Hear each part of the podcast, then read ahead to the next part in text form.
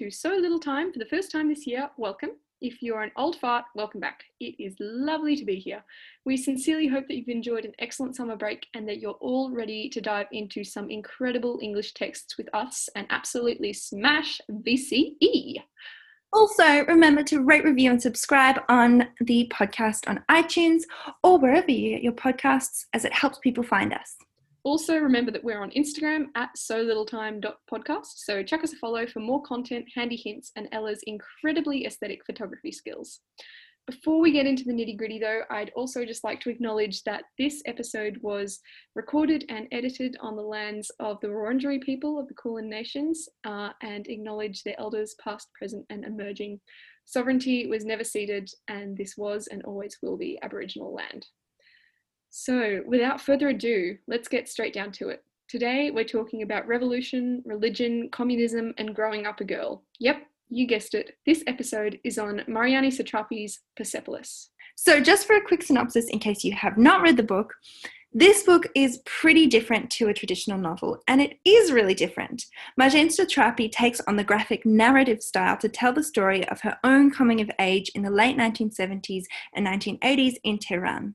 She grew up through political turmoil and the heartache of um, the Iranian Revolution and retells that story through the lens of individual personal life, that of family, education, and activism. So, before we get into the nitty gritty, um, Hannah, I reckon we should talk beveraginos. I think that's an excellent idea, Ella. Um, so in true so little time style, we were thinking of, you know, making our our tea a la Iran, Iranian style, which is according to Google sort of black tea with cardamom and rose petals mixed in. And, and, and, and, we actually haven't been able to source this, but we have Persian neighbors who are absolutely incredible and they have like sugar on a stick. Um, and when we went over to their place for dinner um, for the first time, I was like blown away that this invention had not hit the mainstream. Like, so yes, if we could source it, we would also have little sugar sticks to swirl in our chai. Oh, so you like swizzle the sugar stick and then it melts and it sweetens the tea. Yes. I know, like you'd see it now in like a Fitzroy gimmick, but it's actually like you'd love Fitzroy gimmicks, not to hate on the Fitzroy people, but it's actually like centuries old from yeah Persian culture. Isn't that the truth of most hipster gimmicks though? Stolen yeah. from a centuries old culture. It's whoop. true. Whoop, sorry. and I whoop. okay, so because this text is so historically rich and the history is so important, we thought it was only right that we watch John Green's crash course. In Iranian history. Yes. Yeah. So we're going to give you a bit of like a one minute summary of like everything that we know but if you're studying the text, absolutely encourage you to just do some of your own research on Iranian history and particularly the 1979 revolution. So, it started with, as most revolutions do, economic heartache and farming difficulties and sort of natural causes of difficulty and general dissatisfaction um, in the Iranian people, whilst the government at the same time was getting wealthier from oil and this resulted in sort of protests and discontent.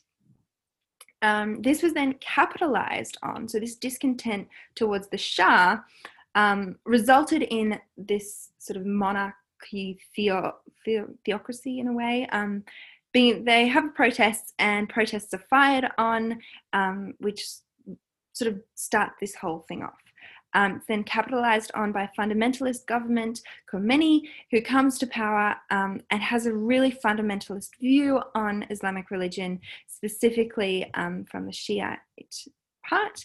Um, and we sort of see Sharia law coming through in Iran, um, and it's he's given the power to, to, literally do anything in the country.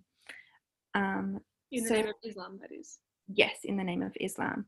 So life under Khomeini remains really repressive, um, but it's not merely a dictatorship that we can overlook in history books. It's the lives of individual people that are sort of caught up in this history. And that's the message Marjane Satrapi wants us to hear, that it's real people that are caught in this in this mess of fundamentalism um, and heartache that ultimately um, has really devastating effects for the country. So yes, that's my one minute summary of what John Green taught us. Thanks so much for that brilliant breakdown right there. It's amazing. Ella Tonerman is the new John Green, let's face it. Well, I don't think I could fill those shoes, but I try my best. He's a man with big shoes. He's also his brother's on TikTok. Really? Yes. You have to get onto it, Hannah. I wish I was on TikTok.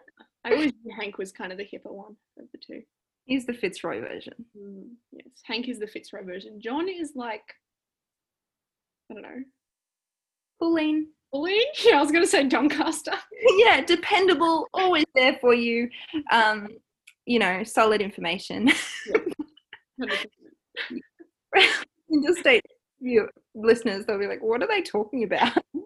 anyway, moral of the story is Google it and do your research. So, we are joined today by the lovely Yanni, who graduated in 2019 with a 49 in English, which is pretty crazy, um, from Haileybury. And she's the expert on all things Persepolis and has been tutoring all year. So, welcome, Yanni. Thanks for chatting with us. Thank you so much for having me. It's so nice to be here. I'm a fan of the podcast as well. Oh, you're too cool. um, so, should we just jump right into it, Hannah? Yeah, I reckon. Um, we're doing things a little bit differently with this episode rather than asking a couple of specific questions to our special guest because Yanni knows absolutely everything about this text. We're just going to have her along for the ride for the entire episode. So, Yanni, be prepared to be interrogated on every single thing. Love it. I'm buckling up for this ride. Let's go. I was about to say, buckle up. Great minds. Great. Oh, So, I want to ask because I think it's quite an interesting aspect of the text. This sort of like growing up, a bit of a Bildungsroman, if we're going to get literary, and that sort of idea of it being a story of a childhood. So, Yanni, how do you think that kind of affects how the story is being told, it being from a child's perspective? Mm. I think it really stays true to this the narrative that Marjane Satrapi narrates overall. Like you said, it's a Bildungsroman, it's an exploration, it's a coming of age story of an individual who's living during a time of the Iranian um, revolution as well, during this time of instability, the repressive regime under Khomeini's rule.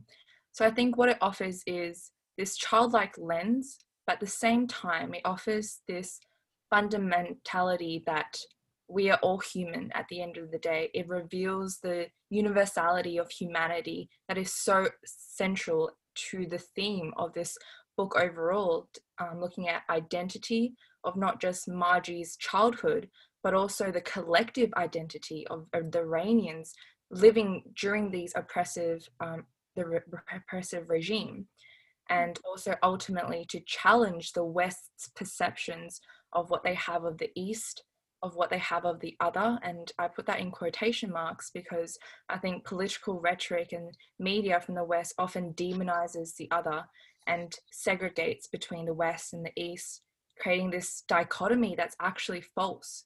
So I think that's what Margie does so well through the childlike lens, um, establishing this universality.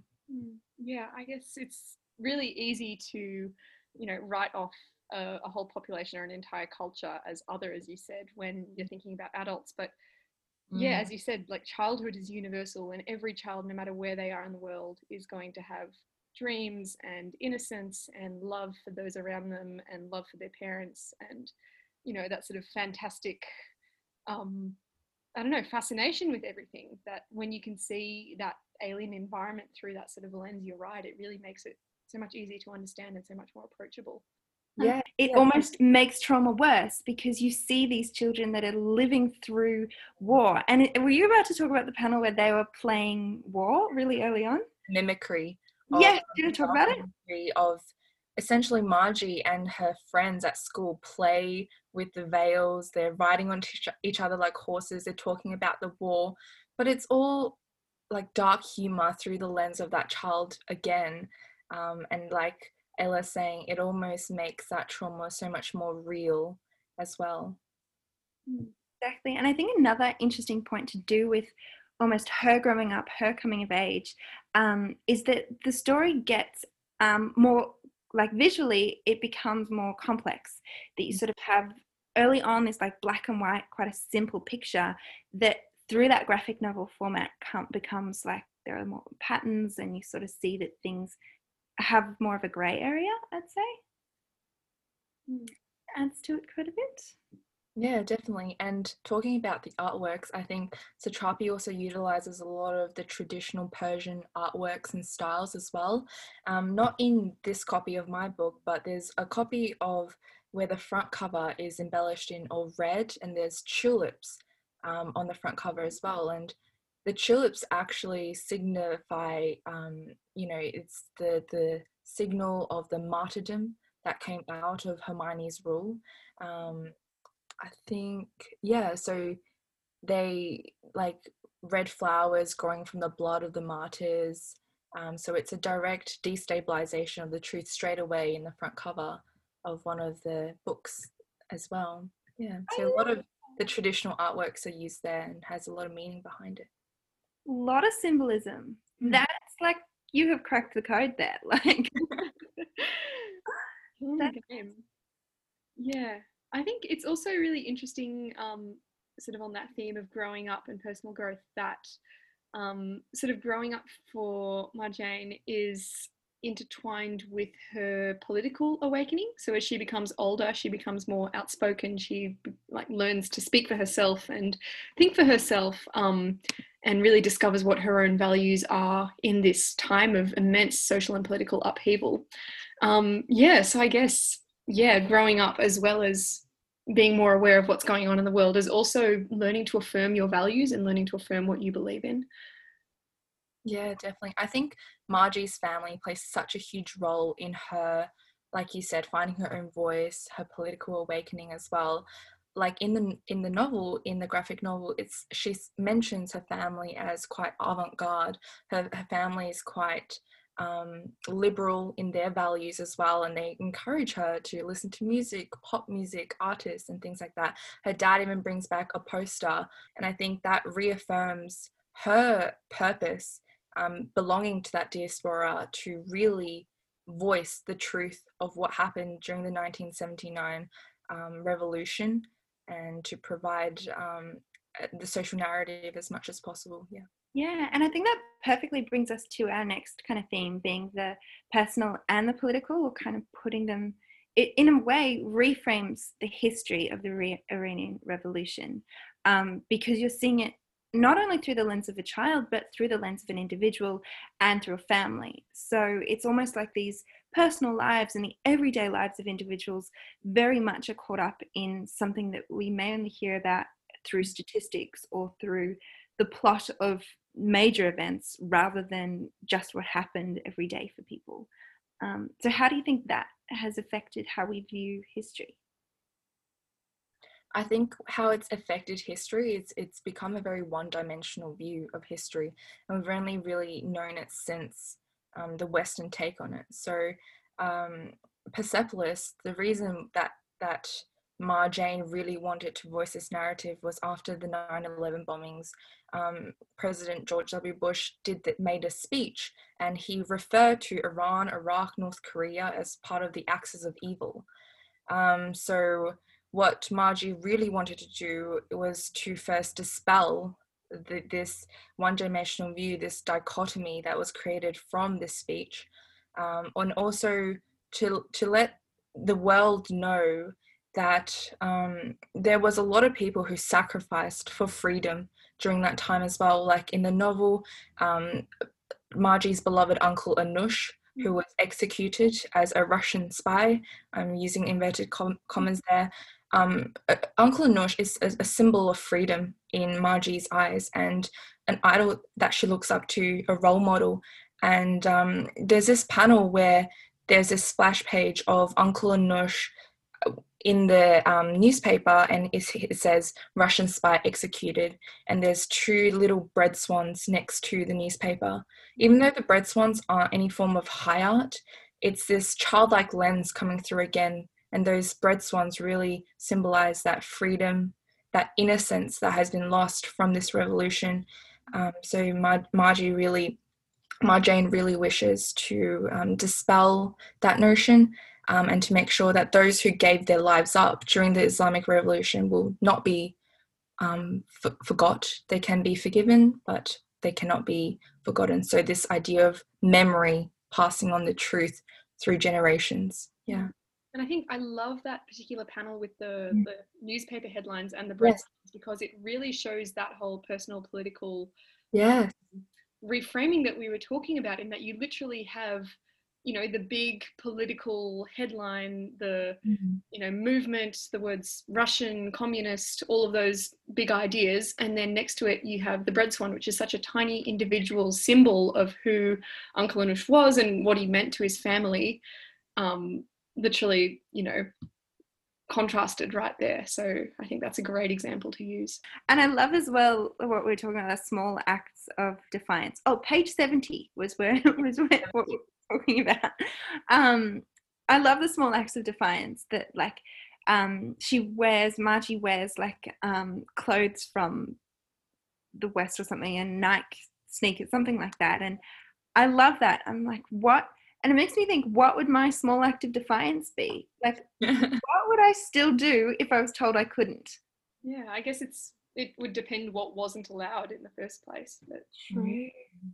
I think it would be something to do with like earrings. Yes. statement earrings that would be my small act of defiance I love this point that you raised, Ella, how reading this graphic novel gets you to reflect back on your own values as well. What would I do in that position? And that's exactly what Marjane wishes us to, to do, I feel, um, is to reminisce and look within to practice catharsis. You know, she uses a lot of panels where there's mirrors straight away. So, you know, through that motif of the mirror, we practice self reflection in that way as well. Oh my gosh, that's too clever. yeah. Oh, absolutely oh, brilliant. Genius stuff from Yanni. so, the absolute like favorite thing to talk about on this podcast is feminism. Mm. Mm-hmm, mm-hmm. So mm-hmm. it brings us nicely to women's roles and what kind of happens when there's sort of broader oppression on everyone Mm. What happens with like these liberated and outspoken women and how do you think the novel kind of portrays yeah gender mm.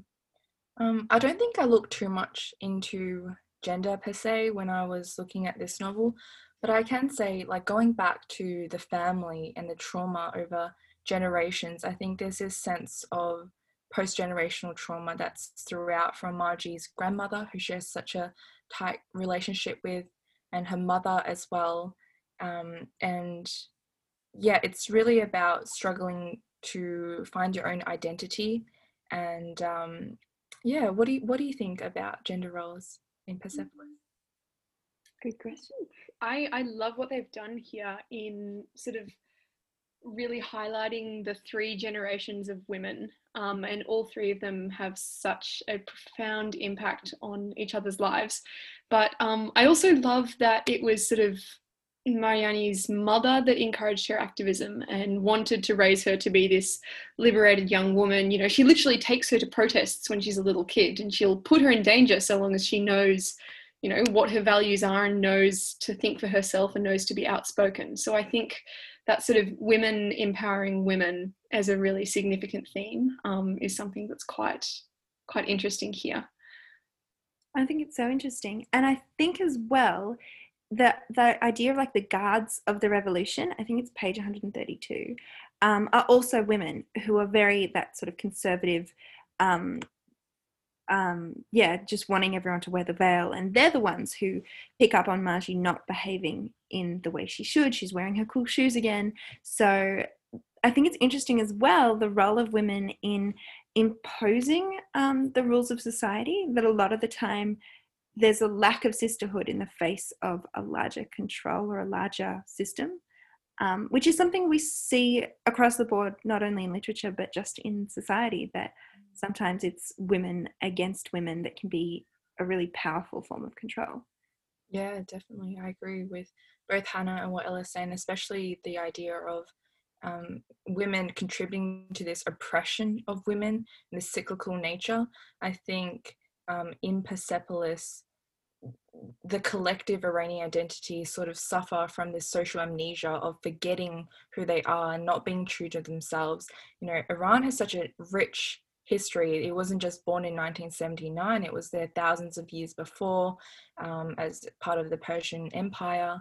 So, yeah, definitely. I think you see both sides of humanity, the mul- multiple facets, you know, the empowering side um, with Margie's family, but also the side that contributes to this repressive regime and system against women. True. And Hannah, just another question as well. I'm not sure if I like still, I know I've spoken about it before. I don't know if I understand it. So, like, what do you think of this sort of like motherhood and the ideal motherhood? Yeah, I think it's it's really interesting that Satrapi pays such attention to that because I think motherhood is a really big theme here in um, Persepolis. I think, I guess what she's saying is that like motherhood isn't necessarily something to be idealized, and not everyone has those great big maternal instincts that, you know, stop them from doing anything to harm their child or, you know, give them superhuman feelings of strength. Like you hear all those stories about mothers lifting cars to save their babies. And I think Satrapi is basically saying that's not really always how it goes and like mothers can have their own independent identities um, apart from how they relate to their children um, which i think is really interesting especially with like in relation to um, Jane's mother as well because she had such a, a independent life as well. Totally. I think you're right that you know it's it's sometimes isn't this you know in trauma there's often this sort of seeking for a happy story like a story of human connection and sometimes it's not that. Sometimes the reality of what occurs is that people prioritize survival and there's no kind of like silver lining to the story um, there's actually a lot of devastation instead um, which yeah i think again a reframes the narrative and also makes it all the more tragic um, for the people that genuinely and really did live through this revolution. Yeah, absolutely. On that mellow note, talk about religion just to, you know, diffuse things as we're talking about religion or oh, Yeah, so much more uplifting.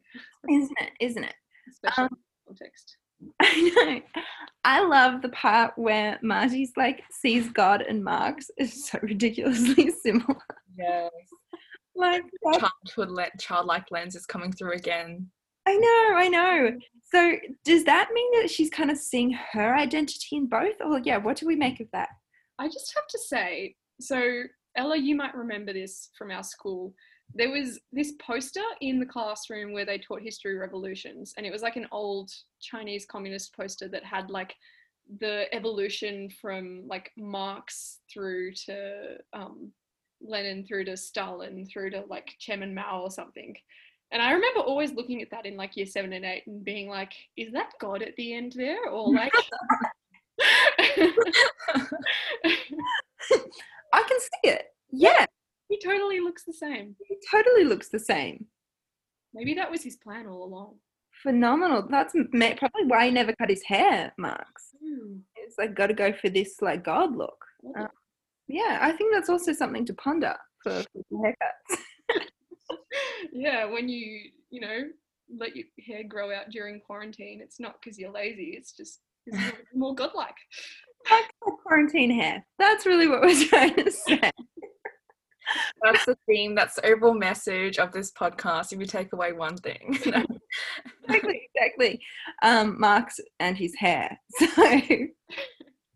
um, yeah, I think it is an interesting kind of point though that there's sometimes these like childlike, you know, childlike lens um, moments that actually show us a lot about society in a way. I think I might also talk about another um, scene from that episode from the bicycle. So just a page after um, the comparison between God and Mark. So we see the burning of Rex Cinema. I think that's a really good example, as well as Black, uh, Black Friday, of um, the collective Iranian identity and the trauma overall. So, in that panel, uh, page 15, you can see the ghosts almost flame like trying to escape from the cinema and uh, it's almost reminiscent of the expressionist style of you know Edvard Munch's The Scream, Mm. reminiscent of that. Yeah, so there's a lot of you know references to Western art forms as well through Satrapi's artworks. Um, what's really interesting is that I did some research, and the movie that they were showing that night at Rex Cinema was called The Deer, and it's quite an avant-garde liberal movie where the plot of it is there's um, this upheaval against the Shah. Um, so there's people going against the Shah, and that was the the movie. That was the place that they decided to burn down, and essentially the police um, didn't let anyone go inside and rescue those people that were just essentially burned to death. Um, I think that's another example of the collective trauma of these um, Iranian people. Yeah. Absolutely. And I think that's shown again that they all look really similar. Like Yes. taking, because the scream, that image, if you like, if our listeners want to Google, there's just the one character in that in that picture. But when you put all of these these individuals together and have them look similar, it is showing that collective desperation to head towards the exit and the collective um, pain and horror, I suppose, of having similar characters, all with that that sort of awful expression. Um, Yeah.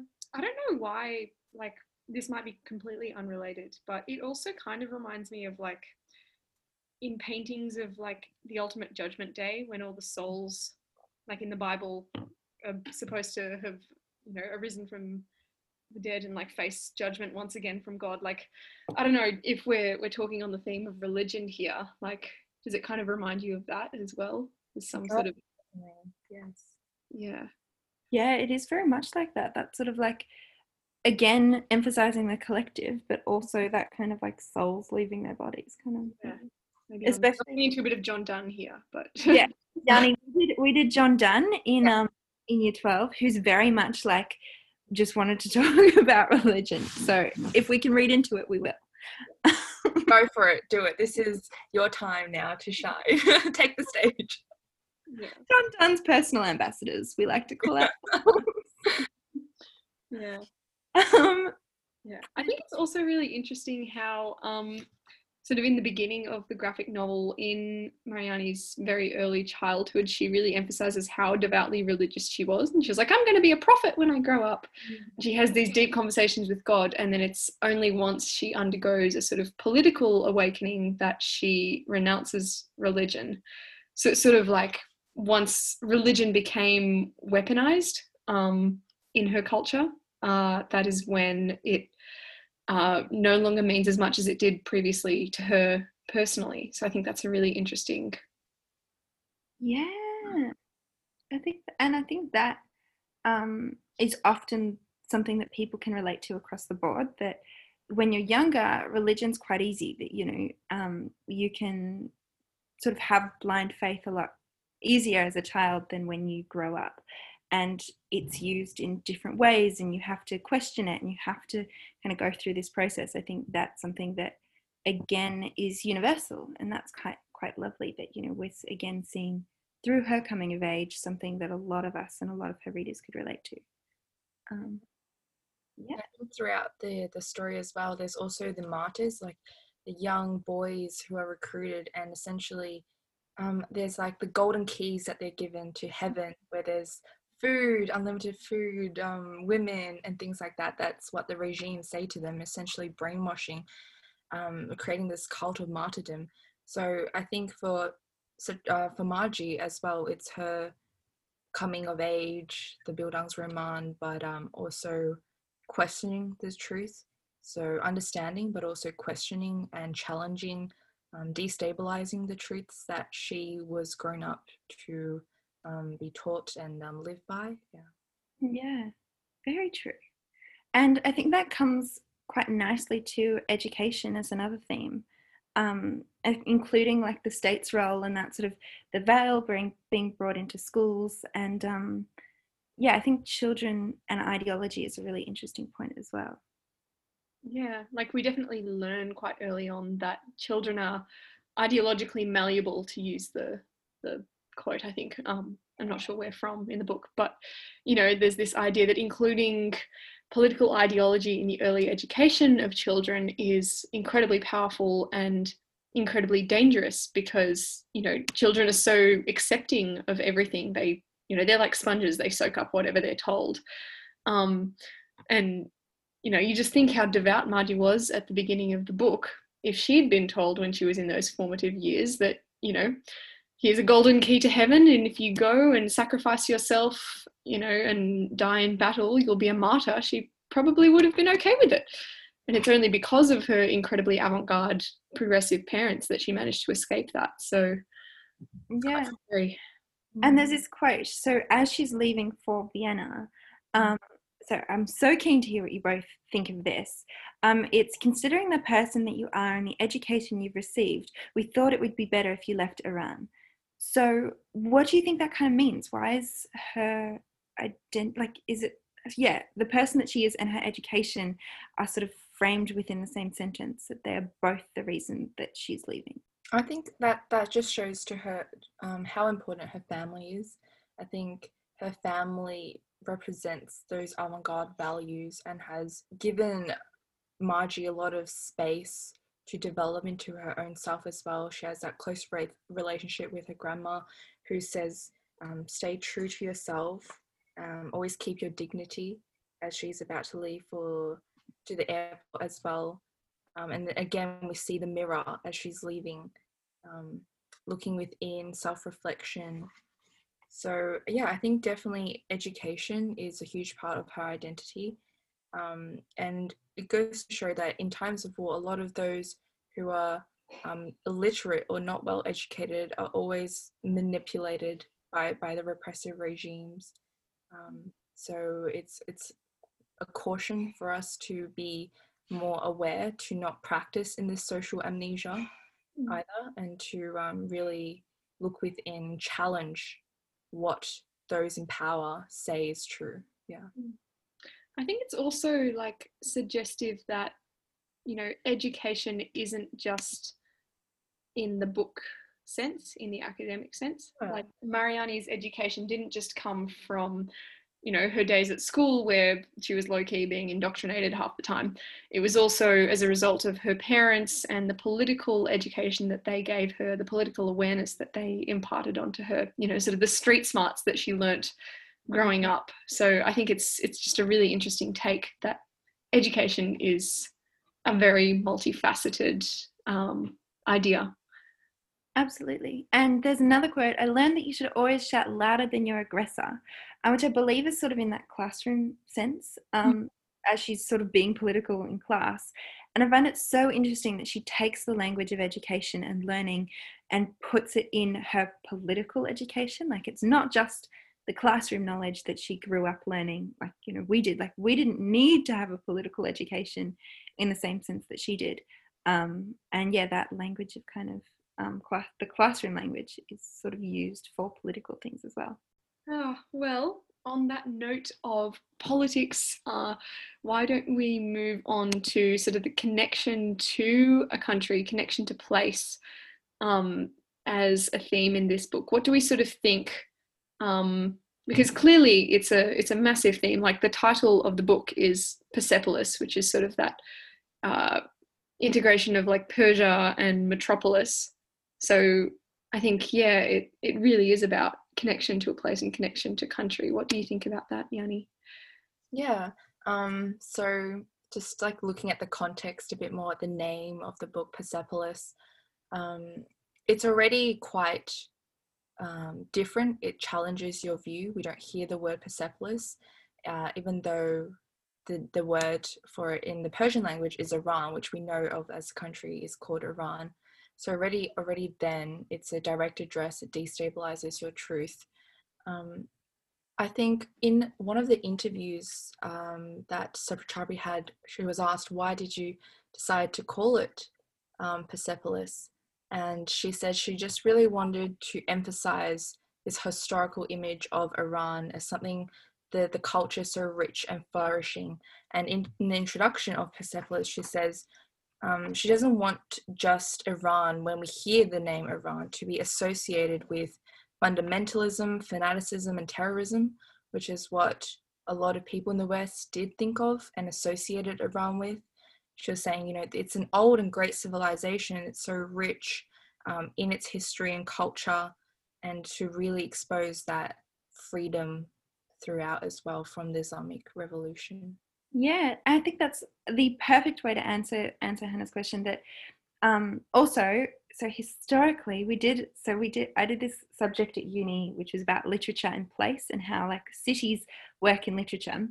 And my key one takeaway from the semester was that um, so this text was Persepolis is that's also the name of the capital of I think it's the Achaemenid Empire in mm. 500 BC. So it's not only it's sort of evoking again this historical city that was mm. like a jewel um, of this sort of thriving, economically strong empire that lasted for centuries and centuries. So it is evoking this history of a place that is now um, something that's associated with you know fundamentalism as you're saying but it used to be mm-hmm. so incredible and that's why it's not titled tehran which would be the capital of today's iran but she uses sort of old language and my other little research was that Iran was named Iran by the Shah in the 1930s. So when people use the name Persia or refer to themselves as Persia, it's one of those small acts of defiance of culturally associating yourself with the old Iran or the old Persia um, rather than the modern day um, sort of, uh, yeah, modern day political Iran and the modern day um, sort of what's become of the country. They sort of reach back into history and use old language because that's culturally where they most associate, which I think is lovely and yeah, like. Yeah. Yeah, that's so nice to hear, Ella, as well. That sounds like a really amazing course that you took.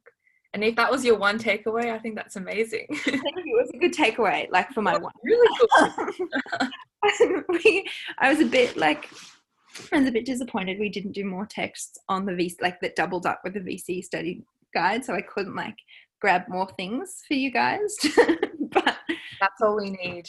That's amazing. I thought so. I thought that was the important part too. So wins all round. Yeah, I think like what you're saying there, Ella, about sort of that love and that defiance um, and insistence on naming something by its historic name really goes to show that you know you can love a country even after it's sort of rejected you in a mm. way. Like you know Marjane eventually has to flee Iran because it's not safe for her there anymore and but you know in spite of that she still romanticizes her home. She hopes to return you know she wonders if the moon shines as brightly in vienna as it does in iran. She takes a jar of soil with her. Like that's just so beautiful I know. That, you know she has this deep connection to her country even if what's going on in it superficially in terms of its political context is a little bit messed up for the time being and I, I think it's a really hopeful beautiful message that she takes there yeah, and I think we should just cue "Don't Cry for Me, Argentina." Like, isn't that the vibe? Don't cry for me, Argentina. oh, like maybe the Glee version. Podcast, yes, oh, true. The Kurt The Kurt sings. That's what we need for right now. Live or something. I think we, I think we should try and get him to do it live. I'll see if I can edit it in. speaking of heroes, um, because you know we're speaking about Kurt, see the segue. um, we have talked about this quite a bit already, but is there anything more we want to talk about with kind of heroism, martyrdom, um, and yeah, how both how Marji as a child sees heroes, and then how, what, yeah, who's the hero? Is my question. I think Marji's hero can be like her family, especially her grandmother and also Uncle Anoosh, definitely as well, that we touched on before. Yeah, very much so. Yeah, I think it's interesting because it's almost like there are two different types of martyr in the novel. Like there's the martyrs that, you know, are made out politically. Um, you know, as we were talking about before, the whole thing with dying a martyr and getting a golden key to heaven in exchange, and sort of that really fundamentalist quite scary um, weaponization of the word. But then at the same time, you also have martyrs that are unthanked and you know die without really being acknowledged and possibly die without even contributing to their cause people like uncle Anoosh um, i think there's a quote to die a martyr is to inject blood into the veins of society. But there are plenty of martyrs that you know that doesn't really happen for and they never really get acknowledged. Mm. and like there it just meant that there was sort of this tragedy of people losing their lives but it being almost meaningless um, in the scheme of the, the not the plot but in the scheme of what historically happened. Um, yeah yeah I think it also relates to that idea of like childhood innocence, that when children are very young, they see martyrdom or heroism as something to be really proud of and something that's really exciting. Like initially, um, when you don't really understand that war is awful and dying is not fun, that you know the fact that Murray's mother, her father, sorry, wasn't a war hero or hadn't been in prison like her friend Laly's father, she's really disappointed in that. She's like, oh, like I, I don't have that little star badge to put on my sash. Like, what am I supposed to do about it?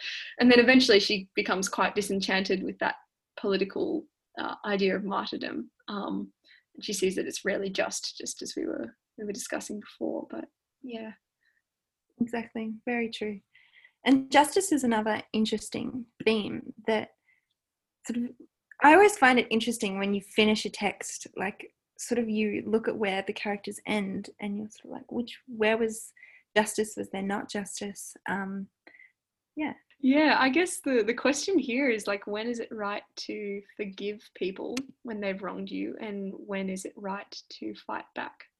Sort of always that constant active balancing, like deciding what is worth fighting for and what is important to you, what are your values. Um, sometimes, you know, her Marjane's parents say, well, you know, why did you chase that problem. You should have just let it go straight over your head, let it pass. It's not worth fighting for. But then at the same time, they are both massively politically active. And when there have been acts of injustice against them or against the people that they care about, they are willing to fight for it. So, Absolutely. yeah, it's a really important moral question that Satrapi's asking there. Because there is a contrast between sometimes it's the solution is let's go protest, let's take to the streets, and then sorry that sounded very bogan but like genuinely. Let's take to the streets and then other times the solution is you should pursue going to another country and fleeing. So when it that's sort of an interesting contrast. When is it fight? When is it flight? Um, and i think in a way we can idealize protesting all we want but at the same time sometimes all that can be done is people leave um, which should give us more empathy towards what's happening currently in the world. The you know we're in the middle of a refugee crisis still, and you know there's so much hurt in the world, and surely this being a universal story, we should all recognize that um, sometimes people just have to run away, and yeah, it should give us more empathy. I think, um, which would be a lovely way for um, the story to end in a way. Empathy and understanding, and always questioning what is told to us from those in power. Exactly. Amen. that's amen, sister. Amen, sister. I think that's. I love it. Am I part of the sister club? You're the sister. You're the sisterhood now. The sisterhood of so little time. Yeah. Love it. Um, so, Yanni, fi- another question, a final question. What kind of advice would you give to someone studying Persepolis? What's your like? Mm. Don't your like number one hack to VCE? I think, oh, there's a couple of questions in that actually. Advice Persepolis and hack for VCE. I think I'll, I'll talk about the first one first and then talk about hack VCE. I think read Persepolis with an open mind. I think going in with a blank slate and not being crowded with all the political rhetoric out there um, and rereading it each time, you pick up so many little clues and hints. I think the power of a graphic novel memoir is that not only can you analyze the written, but also the pictures, the spaces between panels. Some panels don't even have borders. Analyze that. Analyze how there's the big splash pages, the heavy graphic weight, um, and there's so many, you know, historical context and so m- much rich history as well. Um, I think get really excited about Persepolis. It's going to change like your understanding of English, but also the world as well, which I think is what happens when you read a great book. Um, a hack for uh, VCE in general is I think forming really good relationships with your teachers um, help a lot. Because looking back at it now, the subjects I did well in is I, I enjoyed it, but also I had the best relationships with my teachers. I could approach them, ask them questions. For example, my English teacher, we'd meet at lunch times and just talk about the book, talk about a, a panel that we really liked in depth. We meet after school, before school. So I think really putting yourself out there and enjoying the subject is will be reflective in the score in the end. Yeah. Mm. Amazing advice. Yanni Lou right there. Thanks, Hannah. Well, thank you so much again, Yanni. It has been incredible to have you along for the ride. Same here. I love this conversation so much. It's um, brought back so many memories, so many fun memories I've had in year 12. Well, um, we are always happy to inspire some reminiscing because um, we do a lot of it here on this podcast, as you probably know. Um, but until next time, Yanni, thank you so much. And yeah, all the best. Yeah, and to everyone else, happy reading.